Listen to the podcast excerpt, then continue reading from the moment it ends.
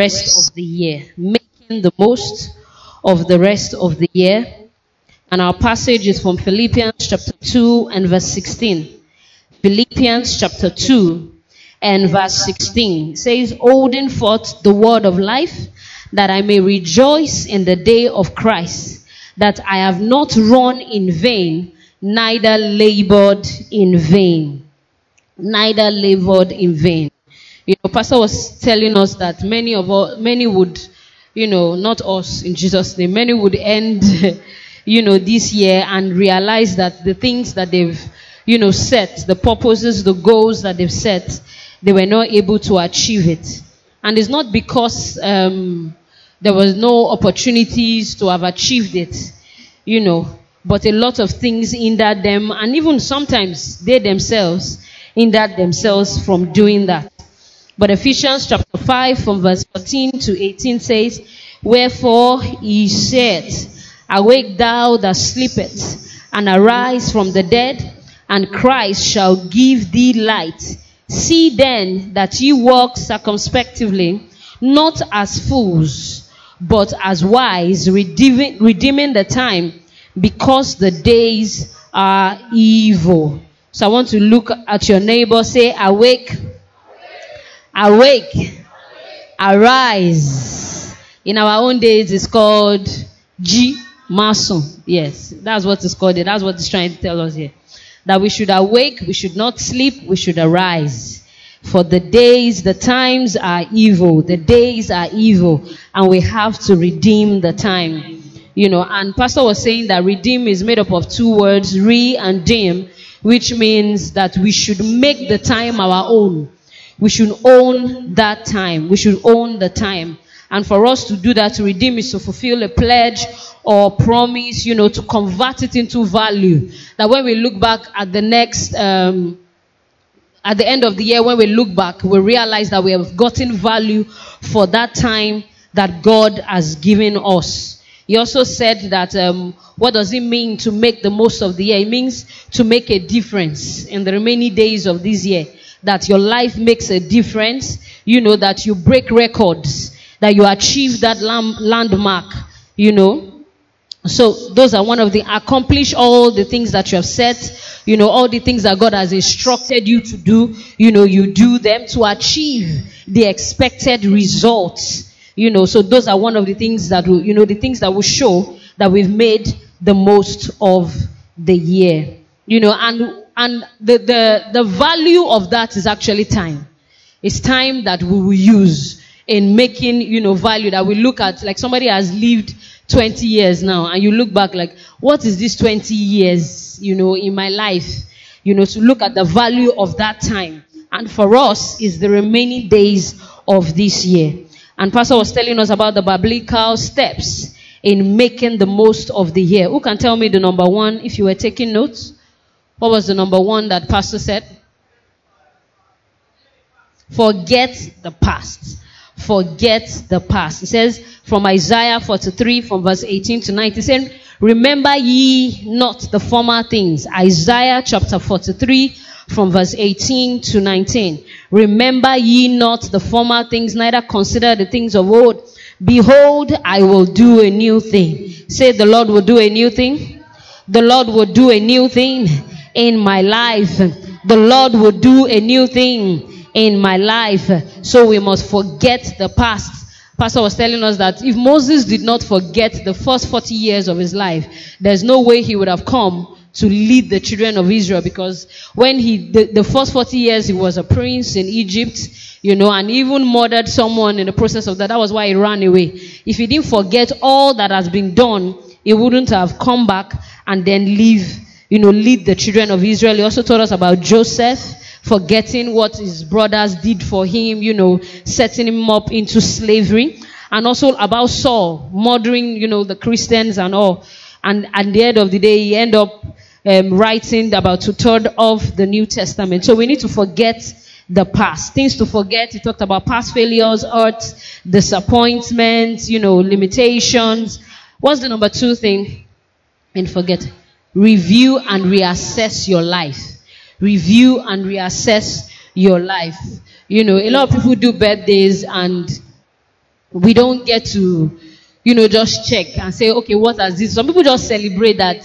It's all about the cakes, the pictures, you know. But it's important. And one of the things Pastor has taught me is that it's not just about your birthday.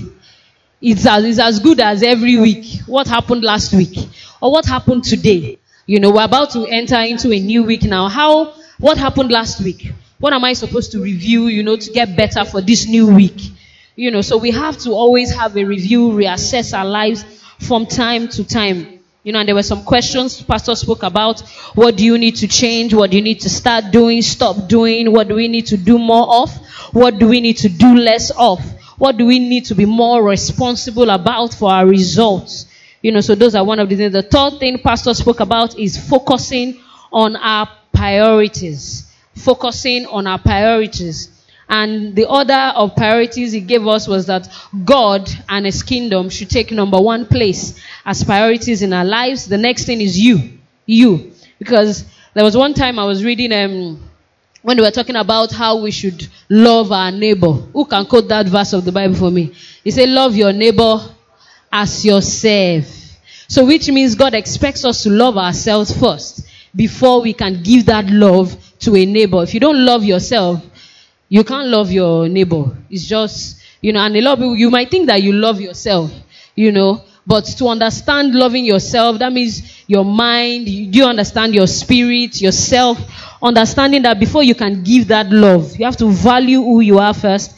And the third on the list of priority is marriage and family. And the next is work. He emphasized how marriage and family is more important than our work, and then our finances, then our social life, which is we valuing relationships. Hallelujah. Says we should protect our, priori- our, our, priorities from other people's priorities and ideas. You know, there are people that, you know, they, they, it's other people's things they carry on their head. And if you look at their lives, you are not seeing, you know, results for themselves and all of that. So we have to prioritize, you know, ourselves, prioritize our ideas, and then we can be able to be of value to others. Because most times, if our lives are not of value, you know, it's even hard for you, people to listen to you. It's hard for anybody to want anything to, you know, from you to be added to you. So let's prioritize it so that we can have value to give. So this morning, I'll be starting from number four, which is find and follow God's plan for your life. Find and follow God's plan for your life. This is the number four practical biblical principle to making the most of the rest of this year. Find and follow God's plan for your life. Let us open our Bibles to Ephesians chapter 5 and verse 17. Ephesians chapter 5 and verse 17. It says, Wherefore be ye not unwise, but understanding what the will of the Lord is. Be ye not unwise, but understanding what the will of the Lord is. John chapter 2 and verse 5. John chapter 2 and verse 5. John chapter 2 and verse 5. It says, His mother said unto the servant, Whatsoever he said unto you, do it. This is at the point where the mother of Jesus wanted Jesus to turn water to wine, you know. So he was saying, whatever, whatever he says to you, do it. We, we have to be 100% certain, you know, about the things that God will have us to do. Even when Pastor taught us about goal setting, you know, he always tells us to do it prayerfully. Yes, we have plans, we have things that we want to do, that we want to accomplish in the year, but he's always very specific about that, that even while you are writing it, make sure you're praying, make sure you're talking to God about it, and asking God, you know, that what would you have me do? What would you have me do? Because success begins when and where you know what God wants you to do. You know the will. You know, because there's nothing like being sure that this is what God wants. Because there's a, there's some level of um, confidence that comes with it when you know that this is it. Success is sure because you are settled in your spirit, you know that this is what God wants you to do. You know, and I remember Pastor made the illustration about that driver that was um, about the person that was following the driver because there was traffic, and then the driver just got to his house and parked. You know, the person that was following him, he wasn't sure. He just assumed that ah, this person was because of the general assumption that, you know, all these drivers, they know the corners and all of that. He did that and ended up getting to the man's house, knowing the man's house, you know, that not being his plan. So in the journey of life and destiny, it is better to be sensitive than to be sensual. It's better to be sensitive than to be sensual. Let's open our Bible to Acts 21.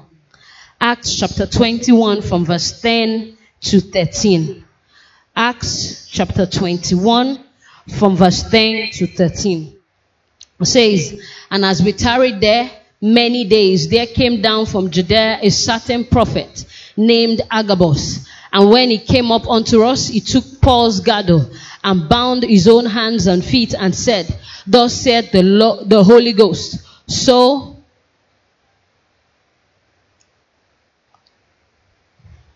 So shall the Jews at Jerusalem bind the man that owneth his girdle, and shall deliver him into the hands of the Gentiles.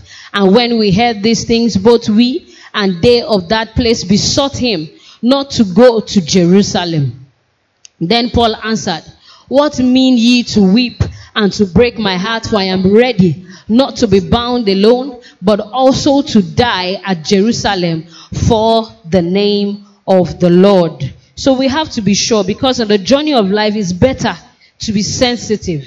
You know, Paul was, was so sure, even though a prophet was there, and the Bible says that this Agabus, you know, he had given prophecies that had come to pass, so he's not a fake prophet.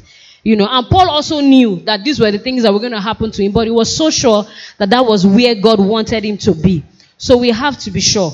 We have to be sure. In Genesis 26, where Isaac had to leave you know, wanted to leave because of famine, you know, but God told him that his plan is for him to stay where he is. Stay where you are.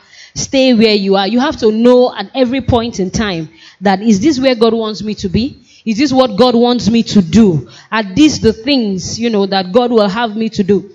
And the beautiful thing is that it's not all the time that, um, you know, because God told Abraham to leave and God told Isaac to wait. You understand? So the instruction for Abraham was not the instruction for Isaac. So we cannot copy and paste, you know, and say, ah, because it happened for sister so, so, so like this, it will happen for me too like this. You can be in the same field, you can be in the same industry, and the way God wants to lead you will be different from the way God is leading the other person. So we have to be very sure of the things that, you know, we want, um, we want to get from God, His directions, His leading for our lives. If you look at 2 Samuel chapter 2 and verse 1, it says, And it came to pass, it came to pass after this that David inquired of the Lord, saying, Shall I go up unto any of these cities of Judea? And the Lord said unto him, Go up. And David said, Whither shall I go? And he said, Unto Hebron. He first asked, Shall I go up into any of these cities? God said, Go. Why didn't God just say, Go to Hebron? But David did not assume. He still asked, which one, which of them, which of these cities should I go to? You know, and looking at the life of David, the way he was anointed as a boy, you know, that was just leading ships, I know you would think that the fact that he has been anointed as king was a sure thing because this was something that happened in the front of all his brothers. You know, it wasn't that God anointed him secretly. God anointed him openly. Yet, it was obvious that if the leading of the Lord was not on the life of David, he might not have been king. It might, because at every step of the time, you know, he was always asking God. He was always, you know, where should I go? What should I do? What step, you know, should I take? It's for this reason that the, the calling of God upon David's life was achieved. So if you're someone here that you already know that ah, this is God's purpose for my life, you are sure already, you are not in doubt of it the most important thing is you still need the how from God. That how is this purpose going to come to pass in my life? How is this purpose going to be, you know, am I, how am I going to live in the reality of this purpose of God for my life? You know, so if we don't do that, we're just, you just, it's like you just have a, you know, a tag on your life that, okay, the prophecy, the purpose, everything is just a tag on your life.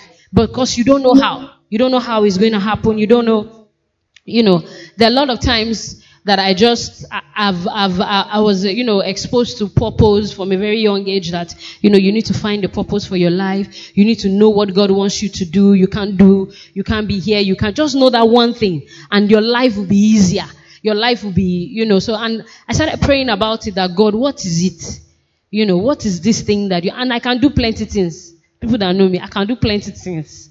Like some people, sometimes my husband will just run down for me, you know, because there's no I'm just someone that likes to try my hands on things. Does that not mean that because like now I make yogurt, I make granola, I write, I, you know, I tell, if I tell you story, just mouth like this, you know, not not talk about when I write it, you know, I can, I can edit, I'm a camera person. Look, so many things that I can do. But I looked at it, as so which one? You know, because the fact that you can do plenty things, you know, is not a guarantee that you should now do everything because Everybody has just 24 hours. Everybody, whether you are poor, whether you're rich, whether you're young, whether you're old, we all have just 24 hours. And you cannot share yourself, you know, in all these things. And there's nothing like just being exact. You know, I can even sing. I used to be in choir. You understand? Before pastor says okay, you know. So I was like, ah, is he singing? And there was a time in my life, you know, Thank you, Holy Spirit, because she just reminded me about it. I used to think that I'm going to wax record, like I'm going to have uh, you know, I was Moi and Denny then. I'll just put it there that I'll sing and, you know, and for that time of my life, I believed it because I believed that I was called to worship, you know, and it just, sometimes purpose can also evolve. You understand? That's what I wanted to mention. Purpose can also evolve. Because I realized that for that time of my life, I did it diligently. Like I was in choir, I had a group in school, you know, we're called Anointed Voices, like, you know, I had a group in school and we would sing, we would go, we would minister, because I really believe that the Lord called me to worship.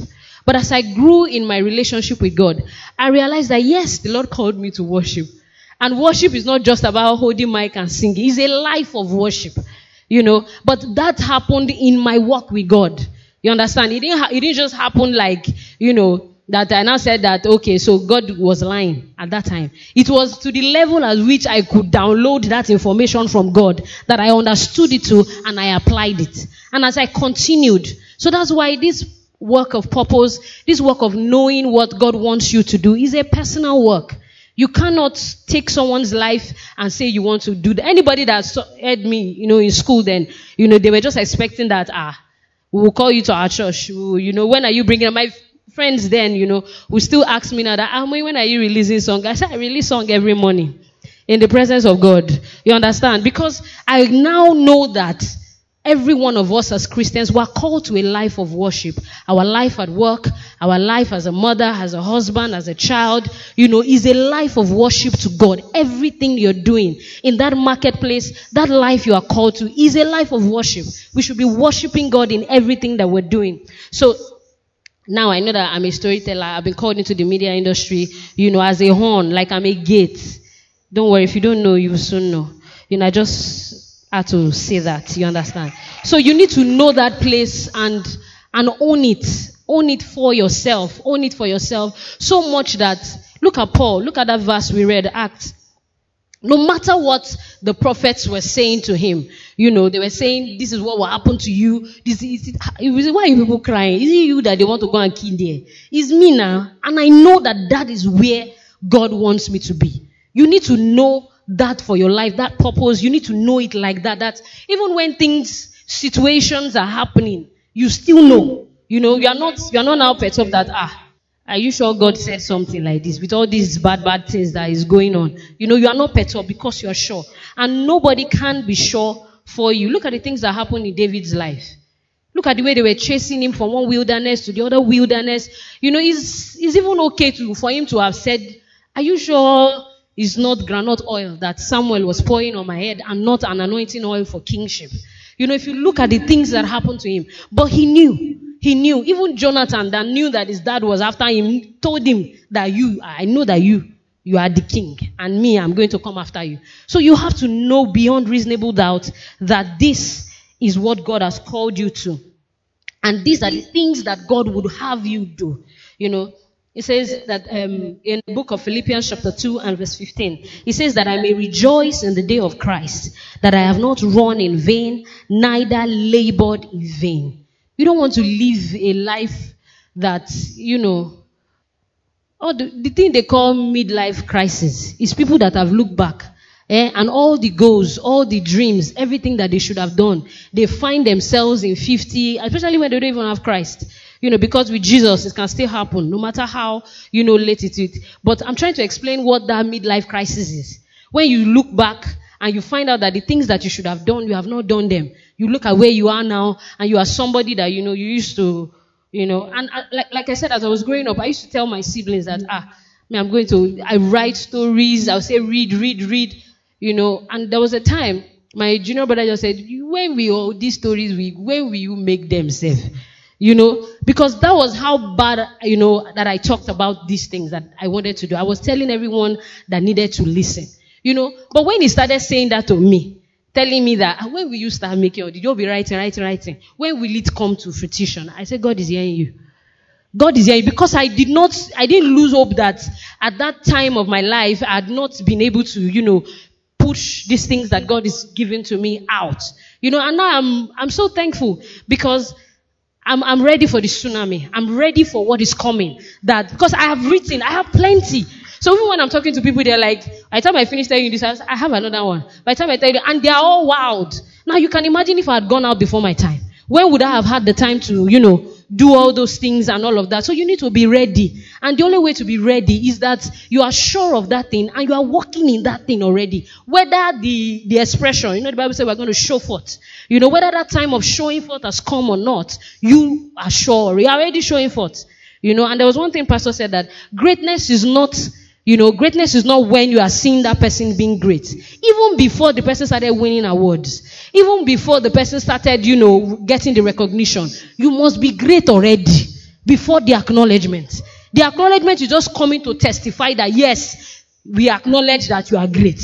But if you are not great already before anybody knows you, do you understand? It's not the day they give you the award that people are now saying, oh, Mrs. Musica won an Oscar. It's going to happen. You know, it's not that day. Do you understand? I know that I am Oscar material. Do you get? It's not then that I will know. So you need to have that shorty. You need to have it by yourself. You know, so that we will not live vain lives. You can imagine, I, I want us to even read this. In Genesis chapter 5 from verse 17 to 27. Genesis chapter 5 from verse 17 to 27. You know, in this, in this chapter of the Bible, you know, the, the Bible will always say, and this person begat this, and that one begat this, and his days was. So let's read it together. It says, and all the days of Mahileli. Can we read it together? I can't hear you. And all the days of Mahalalel were 890 and five years, and he died. And Jared lived a 160 and two years, and he begat Enoch. And Enoch lived after, and Jared lived after he begat Enoch 800 years and begat sons and daughters. And all the days of Jared were 960 and two years and he died. And Enoch lived 60 and five years and begat Methuselah. And Enoch walked with God after he begat Methuselah 300 years and begat sons and daughters. And all the days of Enoch were 360 and five years. And Enoch walked with God.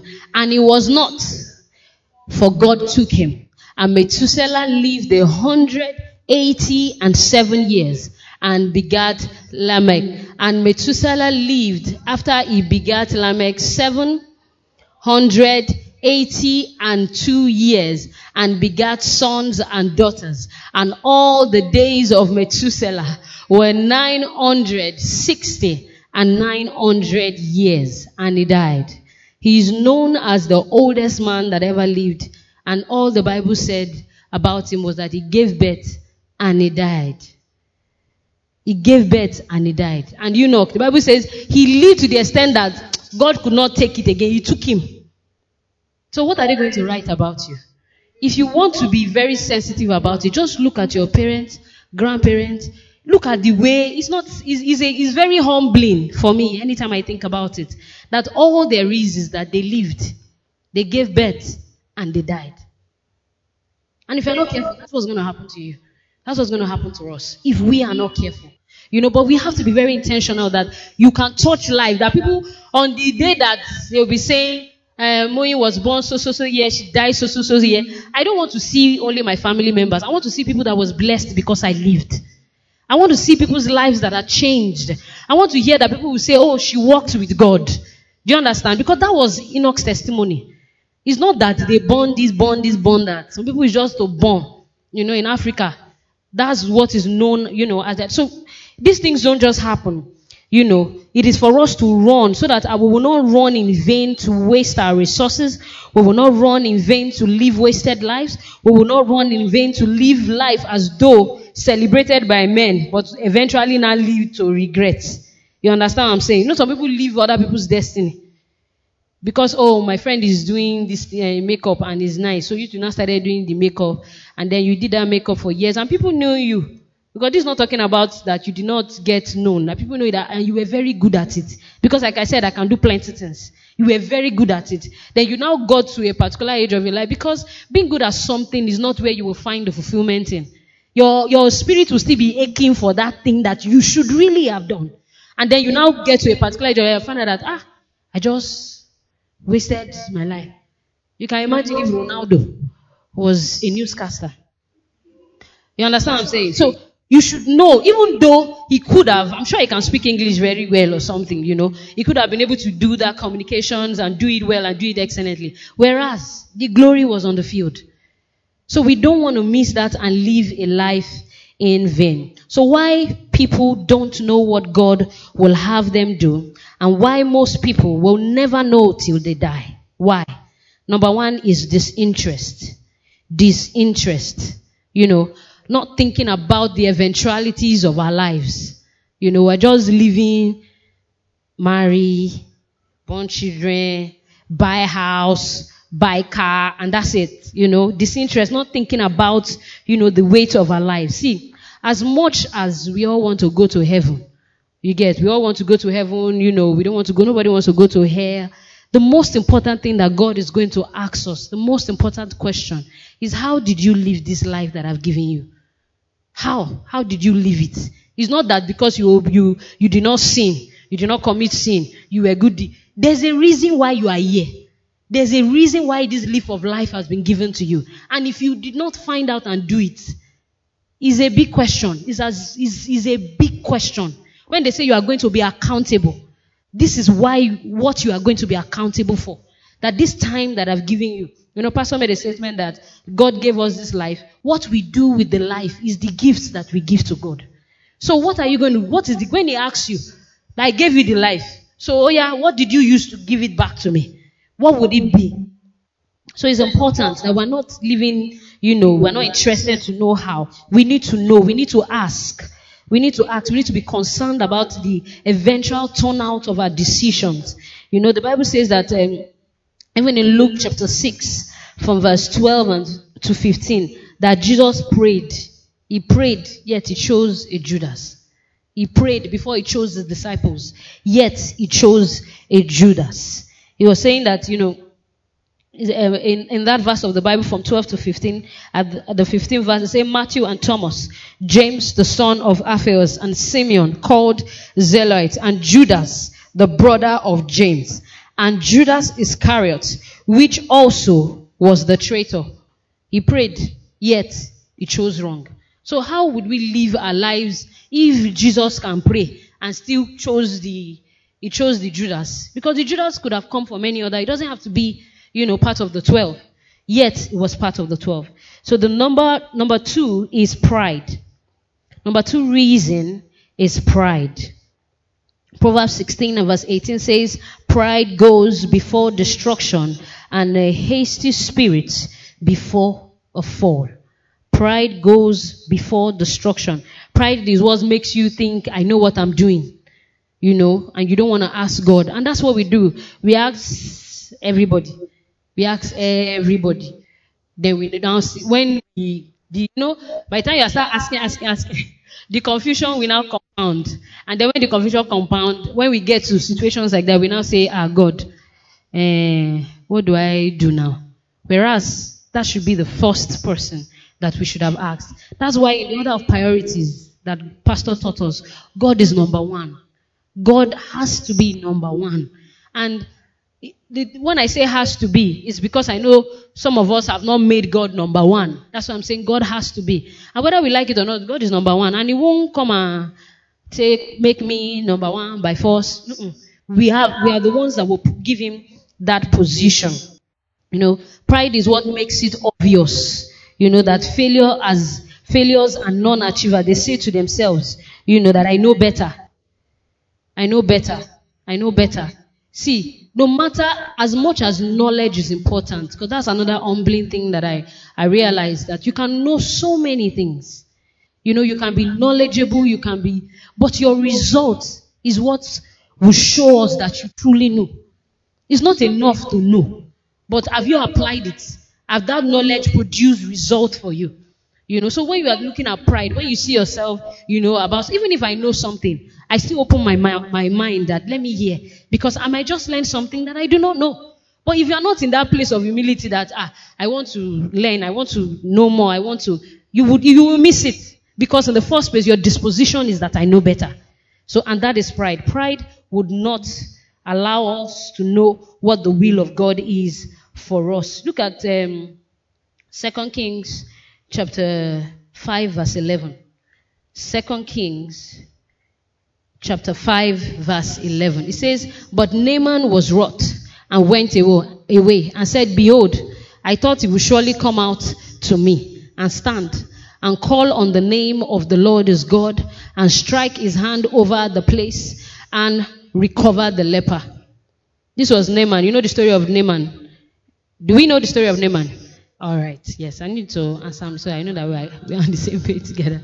So Elisha told him, "Go and dip yourself," you know, and he, he, he you know, he was a general. You get? It's like ah, you will not come and you know show me, you know, that you are a prophet and do, you know, just say he sent someone to him. Elisha sent someone to him. He didn't even, you know, come out to him to even attend to him.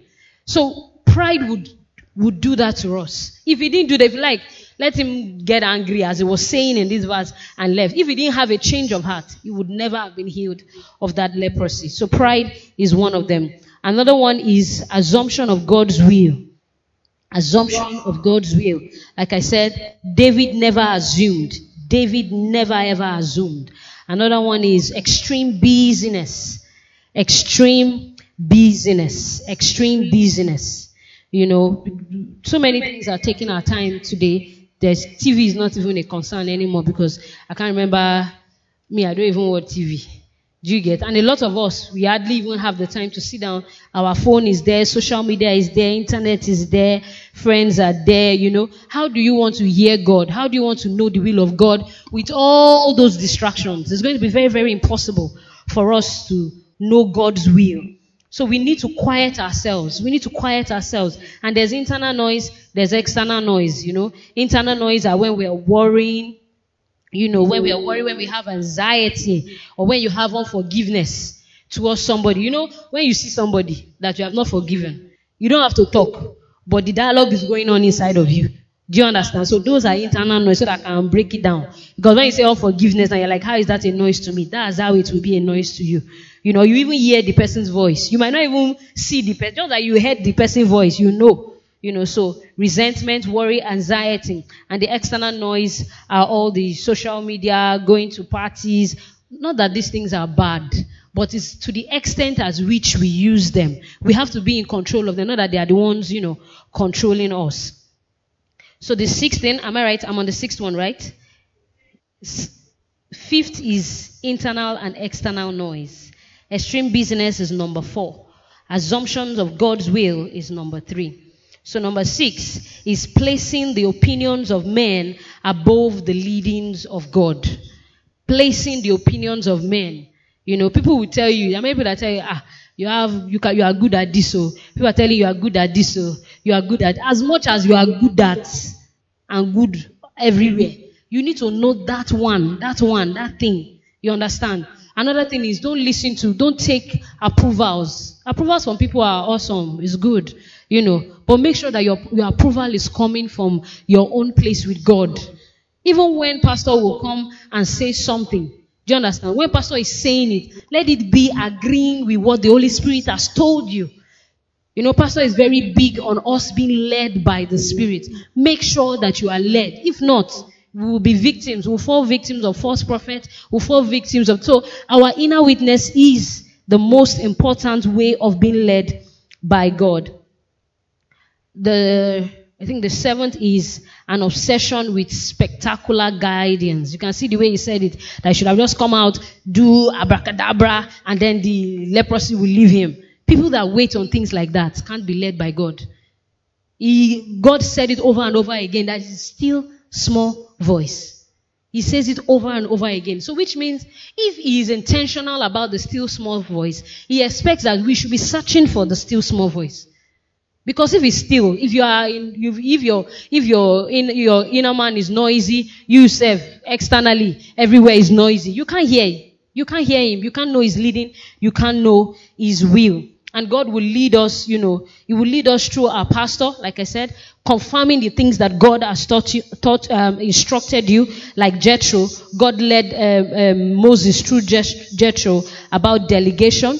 He helped Esther to become queen through Mordecai. And Enoch also, he helped, the eunuch helped Esther to win the king's heart. So God will also use, you know, specific people to lead you. But most of the time, Especially now that we have Christ, it needs to be in alignment with God's leading for us. So how do we know what God will have us do? How? How do we know? How do we know? Because that's the essence. We need to know what God will have us do. Let's be intentional. This third quarter of this year is our season of unprecedented favor. So how do we know the things that we will do that will give us access to this unprecedented favor? The number one thing is ask Him. Ask God. Ask us. Ask God. He said, we have not, we, we, we do not have because we did not ask. So ask. Ask. Have you asked? And when you are doing, when you are taking these steps, if there's anybody you want to lie, you can lie to other people, but you should not lie to yourself. Ask and say, I want to have unprecedented favor. I want to have unprecedented favor. God, what should I do?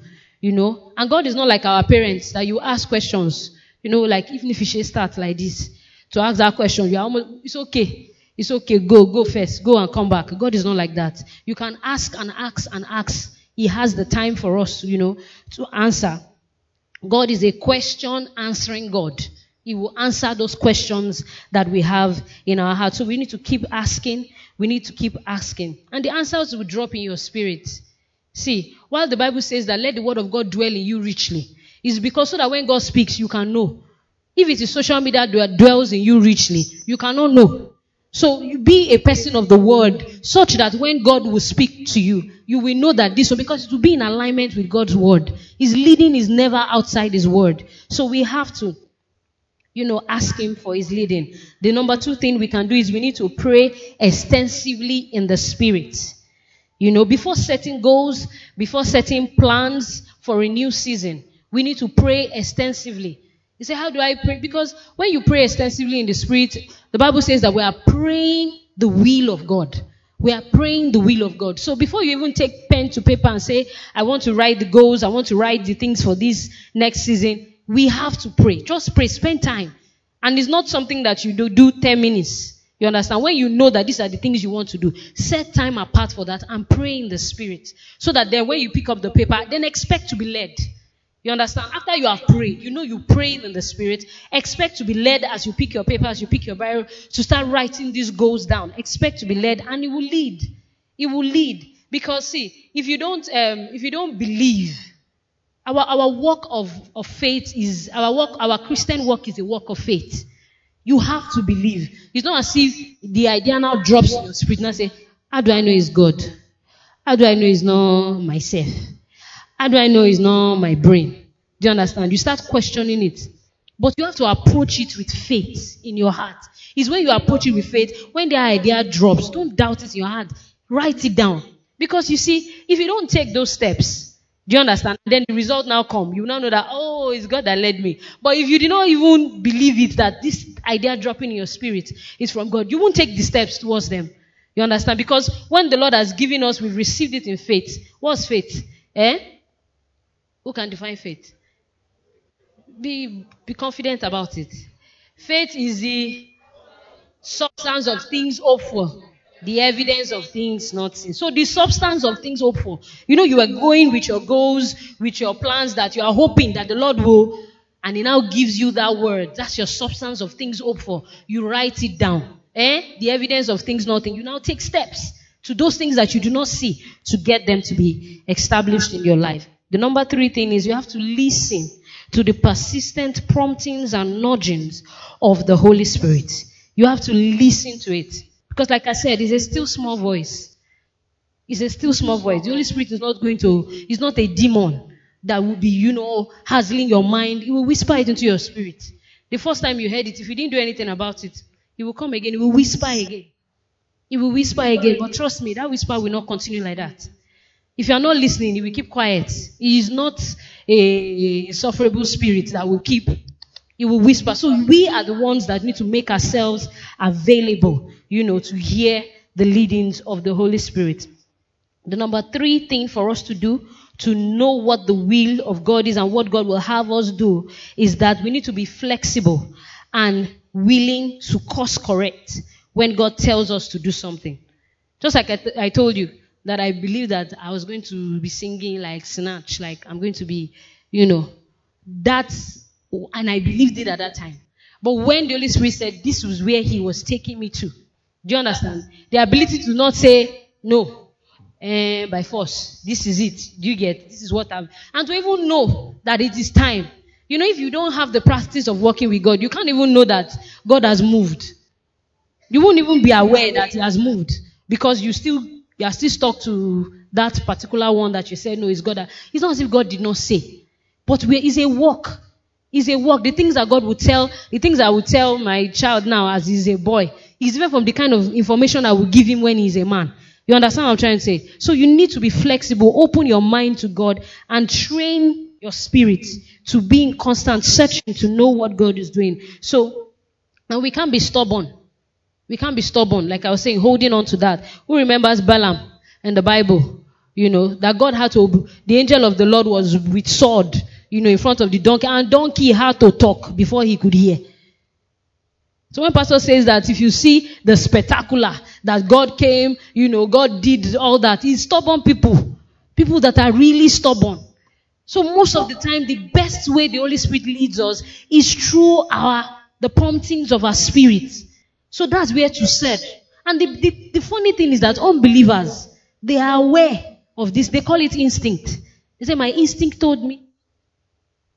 And we as Christians that we're supposed to, the Spirit of God is, we should be even more alive in us than any other person. We're not taking advantage of it. You understand? And the best way to do that is have times, have quiet times. I'm not talking about quiet times that we have in the morning. When you want to make major decisions in your life, have quiet times with God. Have separation times with God. So we have to be flexible. We have to be flexible. It's very important. You know, don't be obsessive with a method. You understand? Don't say, oh, when I wanted to write exam, this was how the Holy Spirit, you know, communicated to me. So when I want to marry, this is, it's the same way. It must be the same way. No. David never assumed at every point in time. So never assume. So which means for you not to assume, you know, it's like having a relationship. You know, you always want to tell this person that, ah, this is what I'm doing, or what do you think? Why didn't you assume that that's your friend? Do you understand? We just, the same thing he told you over the other decision, is the same advice we give you. But we don't assume. But because we're not living a life of faith, knowing that God is a person, that you also have to ask and say, God, what, what would you have me do this time? What would you have me do in this season of my life? You know, so we have to, we have to do that. We have to be flexible to God's leadings, to God's direction, and, and, and see, it's a faith work. There's a particular verse of the Bible I can't give us now. It says, God is the Father of spirits. Because that is who we are. We are just cased in this human body. But we have to consciously live in that understanding that we are spirits. We are spirit first. We have a soul and we live in a body. And the way God will communicate with us, it is through our spirit. There's this anonymous quote that says, you are either right or rich, but you can't always be both. You are either right or you are rich. You know, there's some people that just believe that what they are doing is right. You say, when you say either right or rich, it means that for the fact that he's rich, you know, when a man is rich, we all know that he's rich, which means that we can see the result you get in his life to show that he is right. But you that you are right, you are not rich, you are right, there's no money in the pocket, there's nothing in the account. Do you get? So you are either right or rich. So make up your mind that you would rather live a life that is sensitive. Be intentional. Be intentional about it. Be intentional about it. Yes, we still have more points, but to finish the point, Sister Susan will be coming. Can we give God a big hand?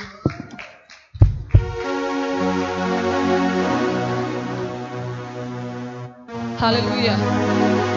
Tell your neighbor, don't be stubborn. I hope that neighbor is not angry. Tell your neighbor, don't be stubborn. Hallelujah. So I'm going to be starting with the fifth way of making the most of the rest of the year.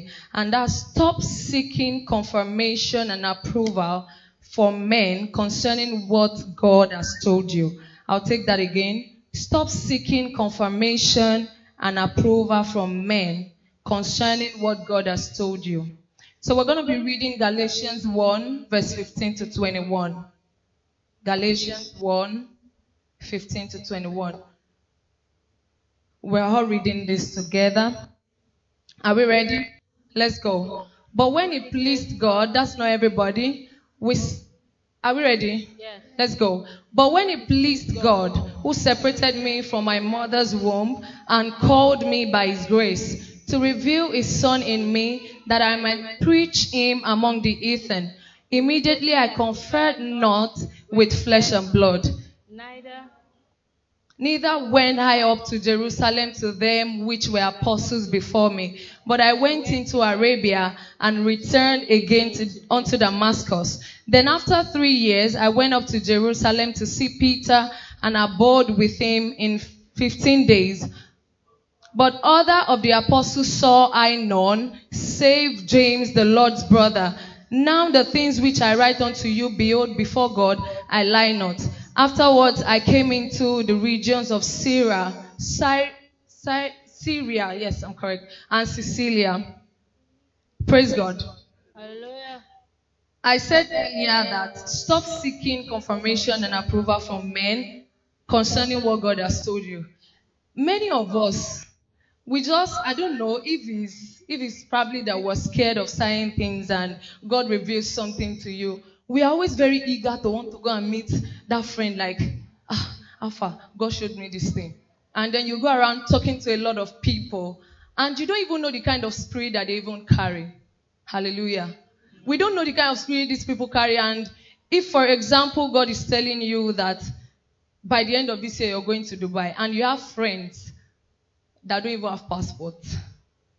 And you are telling them, oh, by the end of this year I'm going to Dubai. Ah, God has said it. And how, how do you expect people like that to feel? Some of them, let's not lie, some of them, they'll just like, oh, oh, yes, we are going to Dubai. But some of them, they will still ask you, how are you going to do it? How much is in your pocket? Hallelujah. Amen. Paul said here, he said, that's, that's in verse 16, he said, it pleased him to let me see and know his son so that I could tell the good news about him to the non-Jewish people. I immediately prepared to do his work without asking for advice or help from anyone. So it is important for us to understand that when God, when God gives you a revelation, you hold on to it and ask God, what would you have me do next? In fact, I wrote down that wisdom says, when God gives you a revelation, you should even pray to God, who would you have me discuss this thing with? Because there are times that it's not everybody you are supposed, we are supposed to share certain things with. For me, most of the time, when I just hear something or I see something, I just go straight to pastor. Because I know pastor will never confuse me. And by the time I'm with pastor, you just say something that and, and, and then it aligns with what God has shown me. So it is very important for us that we don't seek confirmation from, from men. God has said this thing is going to happen. God has said it that it's a season of unprecedented favor. You do not need to look at the situations around you. You don't need to look at the economy. You don't need to um, um, listen to your friends that are saying the country is hard. Kinikon, kinikon is going on. Um, there's no fuel. There's scarcity. NEPA is not bringing light. You know, but you're supposed to stay on the word of God. We are meant to hold on to God's word. If He has said it's a season of unprecedented favor, then so be it. It's going to happen. So we have here, how do you avoid seeking confirmation from, from men? Number one, get God's revelation and plans firmly rooted in your spirit before sharing it with the public. I'll take that again. Get God's revelation and plans firmly rooted in your spirit before sharing it with the public. You know, there are times, like I said earlier, God will give you certain revelations. And if it's not deeply rooted in your spirit, whatever people around you are saying would veer off your, your attention on that word God has given you. Because if the word of God is not deeply rooted on the inside of you, the circumstances around you will make you lose focus. Tell your neighbor, don't lose focus. Don't lose focus. Tell your neighbor, don't lose focus. Don't lose focus. It is important that you let God's revelation be deeply rooted in your spirit. I have you see, for example, Paul didn't go uh, um, um, to he didn't go immediately to Jerusalem to announce to the apostles that ah, God has called me to the Gentiles, blah blah blah. But he, he, he held on to God's word. Hallelujah. Amen. The next one, uh, uh, like I said earlier, the moment you know God's plan for your life, when you feel you need to talk to someone about it, that can help your faith, you should ask God, who do I talk to? It is very important. We can't, you, you don't know it all. You don't know the right person you should talk to. That's why in the Gateway Church we would always pray about um, discernment. God should be able to show you this is the right person I should go to about certain revelation. The next one it says, let what God told you take root in your spirit through meditation, vision boards, to what looks like what God has told you before talking to even your family members. Let what God told you take root in your spirit through meditation, vision boards, exposure to what looks like what God has told you before taking it to even your family. Let's open our Bibles to Habakkuk 2 and verse 2. Everybody in church is meant to know that, that scripture. Okay, let's read it together. And the Lord answered me and said, Write a vision and make it plain upon tables, that it might run that reads it. Hallelujah. Amen. If you know you're a worker in this house and you don't have a vision board, you know you're in a long thing. Because pastor would always talk about writing your, having a vision board in your house. There was a, there was a video I saw one time of Steve Harvey. That's one of the persons too that made me realize that ah, having a vision board is a big deal. So I just saw the video and he mentioned that he carries his vision board everywhere. On all his gadgets. In the house, he has a vision board, his tablet, his Mac, every gadget, his small phone. So that when you, when, when he just picks up his phone, the first thing that, that is on his screen is his vision board. So he already knows, like, he's already a, a, part of his life. He knows that, okay, in the second half of 2022, this is what I'm doing. Even when he's in the house, he's seeing it again. So there's no way you can forget. In fact, the vision board serves as a reminder to you that, babe, you have not done this thing. You have not achieved this thing. And you're meant to achieve this thing by the end of the year. So it is important for us to to know what God is telling us and to have a vision board. When God has revealed to you that, okay, by the end of the year, you're going, you're traveling out of the country or you're going to be doing this, you're going to be doing that. It is important that we have a vision board and you write. A pastor would even tell us that we should have a pictorial representation. Okay, this is what God will have me do. Who has done this? What is that thing? For example, me, there's a certain car that I want to buy that I like. I just went to, you know, print it out. It's at my entrance. So when I'm going out, I'm going to get this car. Do you understand? I can't forget. Hallelujah. Amen. The sixth one, it says, do whatever it takes to fulfill what God will have you do. Do whatever it takes to fulfill what God will have you do. If you're going to make the most of the rest of the year, you must be willing to do whatever it takes legally, ethically, and morally takes to fulfill what God would have you do. you, we, we all have to be willing. There has to be that restlessness in our spirits that the year is already running to an end and I must achieve significant things. You should not be satisfied. We should not be satisfied with our current situation in life. It's not possible. That's not, that's not supposed to be the life of a believer. You should let, we should all let the vision of the church drive us. And what's the vision of the church? We exist to raise fully devoted followers of Christ to become significant in life and in marketplace. Why did I say that? When you see that you're already slack, ask yourself, what's the vision of the Gateway Church? I have to be significant. It is very important that we we are not satisfied with our current situation. I, I, I looked up in a dictionary for the meaning of restlessness, and it says restlessness is the unwillingness or inability to stay still or be quiet and calm. That means you should not be comfortable with your current situation. The news, the economy, let it not even move you. Your our, our faith should be on God's word. It's a season of unprecedented favor. And I would experience favor in every area of my life. No matter what is going on in the country, the word of God is meant to drive our spirit every now and then. Let's, let's open our Bible to Proverbs 22 and verse 29. Proverbs chapter 22 and verse 29. Let's read it, let's read it together. Seest thou a man diligent in his business, he shall not stand before kings. He shall stand, sorry, he shall stand before kings. He shall not stand before mean men. So you have to be that man, or, man or woman. We all have to be that man or woman that will not sleep until we get our work done. That's why I said there has to be a restlessness in your spirit. Like when you see that, okay, you wrote in your, you wrote in your vision board like in three months I have to get this done, and you see that ah, it's already 25. You should you should not be comfortable. You should be ready that whatever it takes, is either it happens or it happens. That's what is meant to drive us. Is either it happens or it happens. There is no better. There's no better thing to say. It just has to happen. You have to be restless. You have to be ready to ensure that you are significant in life and the marketplace. Let's open our Bibles to Proverbs 6, 9 and 9 to 11. Proverbs chapter 6 from verse 9 to 11. Are we ready? How long? Let's go together. How long will you sleep, O sluggard? When will you arise out from your sleep? Yet a little sleep a little slumber, a little folding of the hands to sleep, so shall your poverty come as one that travels, and and I want as an armed man. Hallelujah. That will not be our portion in Jesus' name. Amen. Some of us that like to sleep. Me, ah, me, I like sleep. I won't lie. Ah, I won't lie. Once the fan is just blowing me away at the end. Do you understand? And Bible is telling us now that how long will you sleep? Some of us, I'm sure there are some people, some of us, yes, people that way, that after we did um, code red and pastor led prayers for speaking in tongues in an hour, some people have not tried it. Some of us have not tried it.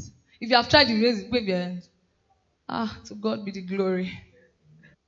Some of us have, you know, then it wasn't something that was, that appeared ah, Shebi, if it's pastor that is leading and I'm ready, I'm going to do. The ginger was there, it's pastor that is leading. And after code red, once you just see that alarm, 12 a.m., I'll just off it. That's I'm using myself as example. I won't lie. Sometimes I'll just off it. Okay, I'll join 6 a.m. 6 a.m., maybe I'm, I'm, I'm awake by 5 because I wake up very early. By 5, I'm awake. I, I did my, I've had my quiet time and all that. Then in 6, I'll say, okay, I'll join. I'll just start recalibrating, ten, recalibrate. Before I know it, me, I won't lie me, I recalibrate. I used to sleep like I used to sleep off because I realized that I'm not supposed to be praying in bed. So I realized that when I just join recalibrate, thank you, Lord Jesus. I won't lie. Once you get to praying in tongues, ah, I wake up by seven. I won't lie. So I have to like talk to myself that guy. Once it's recalibrate, if you know it's 6 a.m. you want to join, just stand up. Just like I just have to stand up. Sometimes when I stand up and I sit down, I just close my eyes and be praying in tongues. Because I have noticed that when I pray in tongues, I don't sleep off. I can't pray when I'm sitting. I can't pray when. The only time I can pray for like five hours, six hours is on my knees. Once I kneel down, the pain will just be reminding me you have to continue praying. But if there is a comfortable situation, hallelujah. Amen. Diligence is a basic requirement of the Christian faith. A lazy Christian is a contradiction to the faith. What was the first thing God gave man when He created man? So you have to be that person. That we all have to be that man and woman that likes work. Don't run from work. Um, Pastor, Pastor has always told us that being useful is a good thing. When they are not using you, you're what? Ah, it's not an insult. I did not insult anybody. We use our mouth to say it. Be, when, when nobody is using you, you're just there and everybody is just greeting you. They are passing and you're there. The only thing is, ah, yeah. Like, okay, even things that concern church. There are some of us that what we just do is, I bless God, God is good, and then your heart. There are some people that will come to me and say, Oh, Sister Susan, is there this thing? I feel like church can do this. Can I do it? You should even give yourself work. Like, like what Mrs. Ezekiel said earlier, she said she's the kind of person that just likes to get her hands on things.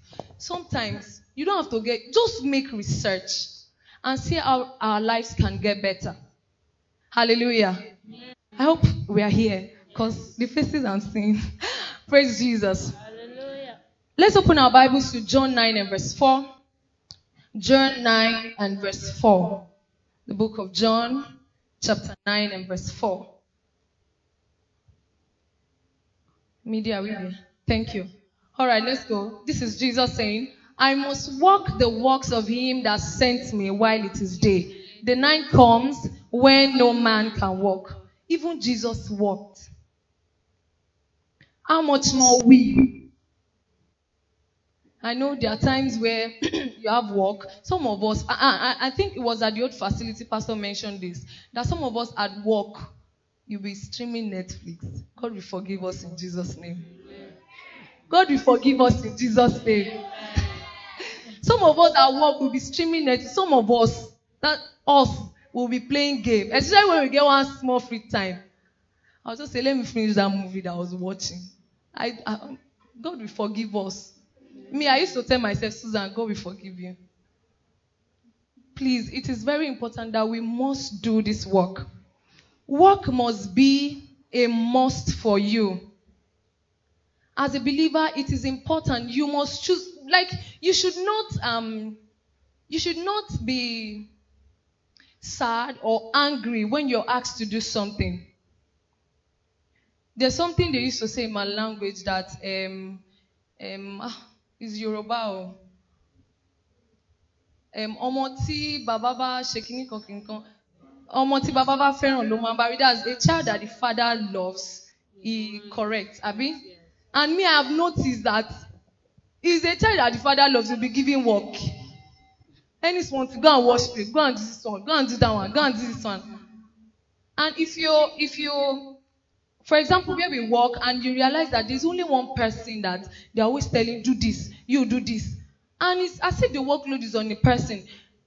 A discerned person would take that work with joy. But some people, are, ah, Ogazwala is too much. Oh. But you don't even know what God is preparing you for. That's the thing. You don't know what God is preparing you for. What if maybe all the work, work, work that you're doing in the office is to prepare you for a greater place? Is to prepare you for a greater place, and I pray we will not miss it in Jesus' name. The seventh one is make spirit inspired plans. Make spirit inspired plans.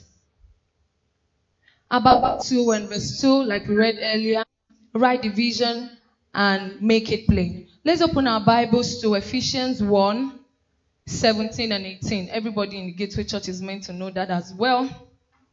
Ephesians 1 17 to 18. Let's read together. That the God of our Lord Jesus Christ, the Father of glory, may give unto you the spirit of wisdom and revelation in the knowledge of Him, the eyes of your understanding being enlightened that you may know what is the hope of his calling and what the riches of the glory of his inheritance in the saints. Let's celebrate Jesus. So, when I joined the Gateway Church, I used to be like this. One leg in, one leg out. Because I was just moving around Lagos then. Because I was not sure which church to go to. But I knew the Gateway Church. I heard the right thing the first time I was there. So during the lockdown, we had a program. It was an online prayer and people will lead, will lead, we're always in the house. And Pastor will mention then that we should always read. The, the prayer we were doing then was Ephesians 1 17 and 18. That the Lord will open our eyes, the Lord will open our minds. Mrs. Ezekiel said something earlier that you still have to trust God to tell you what to do. You cannot just, though some people get instincts on what to do next. Okay, there's something that happened to me recently. I just heard it that I should start a certain business. And I'm like, ah, oh, that's start the business in front of my compound. And I'm like, oh, okay, it's fine. But then I was still doubting that ah, where do I get someone that's going to do this, do that? That week, somebody just brought um, what's this thing, banner, and they wrote it there, do this, this, this. The exact thing that I wanted to do. Like, mm-mm, let me not lie. It's not that I wanted to, I heard it, I should do it. But it is well. We give God all the glory. So, it is important for you to always pray about discernment, open eyes, seeing eyes. And the book of Proverbs said, The seeing eyes and the hearing ears, the Lord made them both. Pastor has said it one time. He said, He can never be confused. You will just know what to do. Everything, there, there, there would always be an alignment. I remember, I think I prayed this scripture for, I think, a year. Yes, that was during the lockdown. I was constantly praying about Ephesians 1 17 and 18. And it is not too late to start it. Because when you start it, you see the results. If you don't see the result, come and meet me. I would let you know what you did wrong. Because it will work. The Spirit of God is meant to lead us on what to do. When pastors say, okay, everybody should write a vision, okay, your goals for the rest of the year. No, not, not even that. During the code red, I remember pastor saying, our expectation card, you should pray, you should do it prayerfully. And truth be told, I was praying and I didn't, I didn't hear anything. I didn't come, I, I came to church with my expectation card, but it was empty. Because I've not heard, and I don't want to write what I will not achieve before I'll start struggling to achieve something. Until I think probably code red day two or day three. And then I had it, I just wrote it down fast, fast before I will forget. It is important that you put God first in everything. Whatever it is, God, what would you have me do in the rest of this year? God would always help us with that plan. Hallelujah. I pray that the Lord will open our eyes and minds in Jesus' name. What are the basics of goal settings? The basics of goal setting. Your goal must be SMART. That's an acronym. S stands for specific. M stands for measurable. A stands for achievable. R stands for realistic. And T stands for time bound. Hallelujah. The best way to know what goal to set is to set goals that are in alignment with your vision and what God is telling you to do. It is very important for us to work in alignment with God, God's purpose and plan for our lives. Or else, somebody will just end up hustling. You'll just see that you end up doing so many things because you see that your friend, Mr. Ezekiel said, you see that your friend is doing makeup and she's also she's she's a makeup artist, she's a photographer, she's she's into fashion business, she does bead making. And th- there's this um, saying that um, jack of all trades, something, something. Hallelujah. For that person, she has the strength. She can do it. But for you, what is God calling you to do? And there's one thing I know if God says you should do something and you stay on it, like, God, you said I should do this and I'm on it, you can never get it wrong. It is not possible. Like, we really stay true to this thing. Okay, God, you called me to the fashion industry and I've chosen this. I am going by your will and plan you will just see that God will tell us what to do. God is God is going to be the one to tell you that okay, this week, down to what you're going to post on Instagram. Down to what you're even going to post on Instagram. That's how that's how sweet our God is. But it would only take the kind of relationship you have with God for you to experience things like that. There are some people, they are not sons and daughters of God. Some people, they are just, um, what kind, I'm thinking of a category to put them. They are just, um, all they do is just request God this morning as I'm going out, I must not have accident. This can you can go do this, do this, do this, do this, do this. That's the kind of person there. And God will answer the prayer. You will not have accident. You will go, you will come back, the interview, results might not come out. And God can even say, Okay, let me just channel you. The result will come out.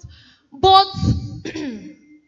if you're working, if we are working in alignment with God's will, God will even tell us what to wear to the interview.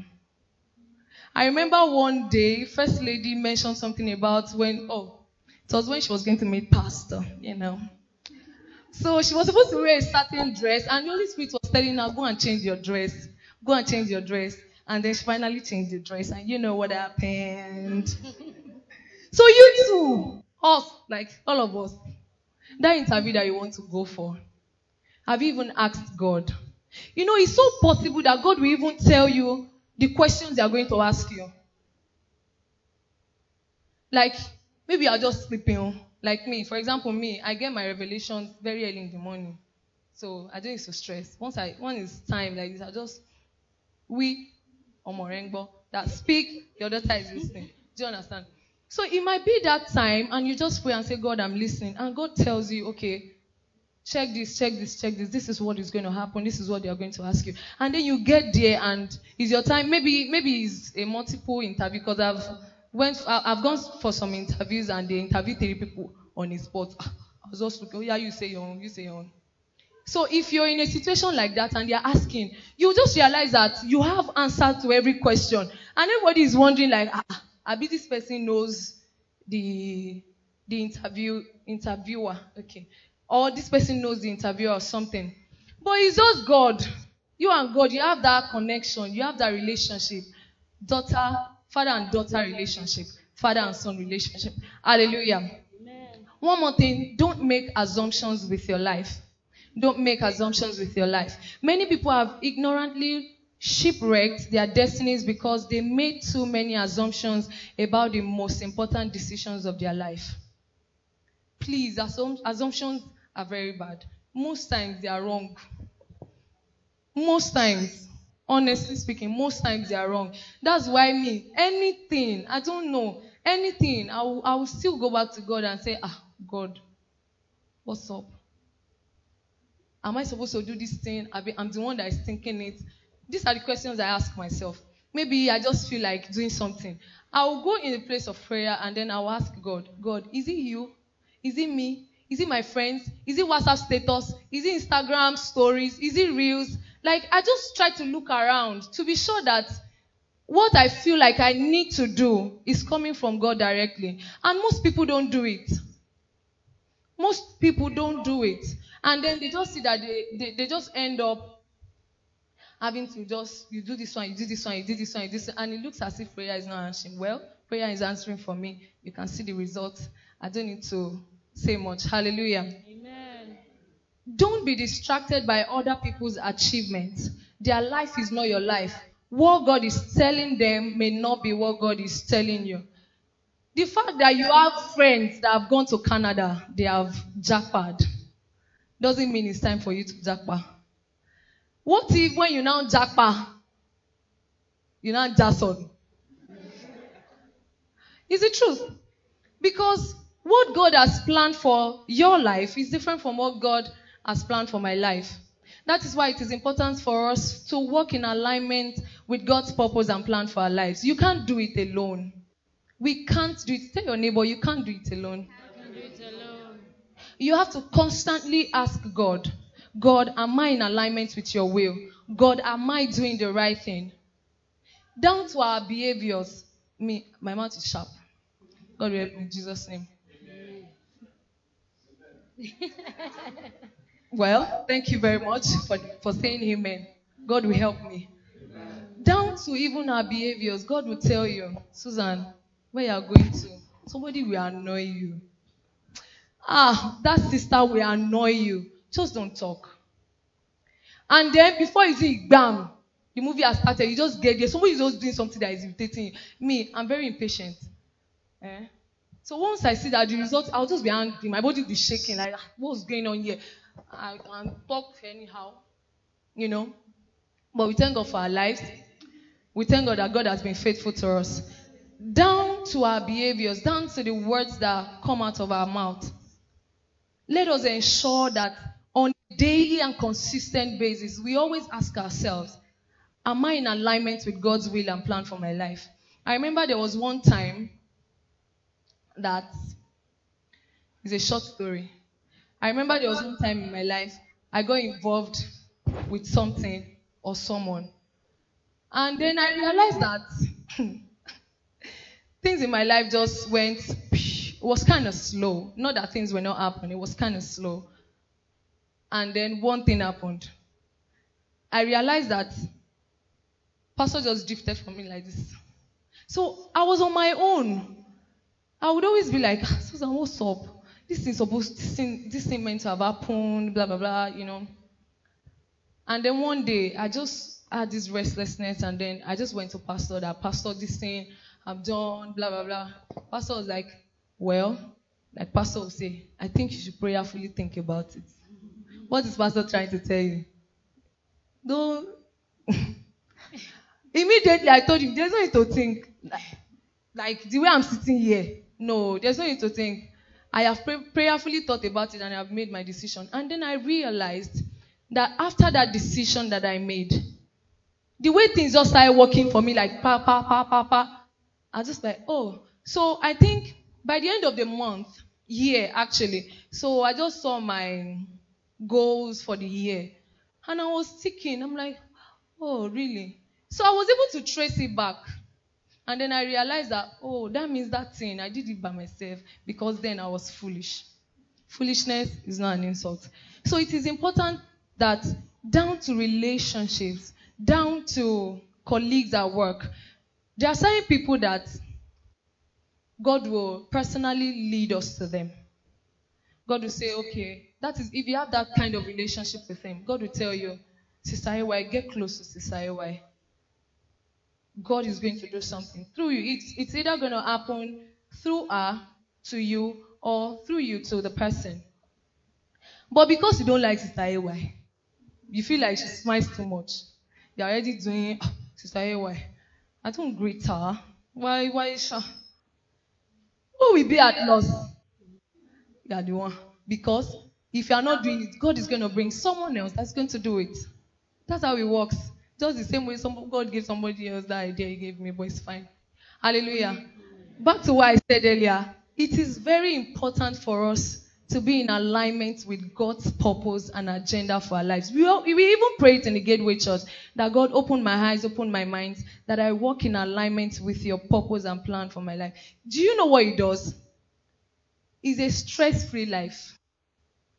Because everything will just work together for our good. Because before the need arises, the supply is made available. Before you even think about it, before it becomes something you have to worry about, the solution is there. Before a problem comes up, the solution is there. And God is making way for you. And it, it would always look to other people like, ah, is this person doing sham? You're not doing sham. It's God that show you what to do. Hallelujah. Let's bow down, bow down our heads as we pray this morning. This morning. This morning this morning.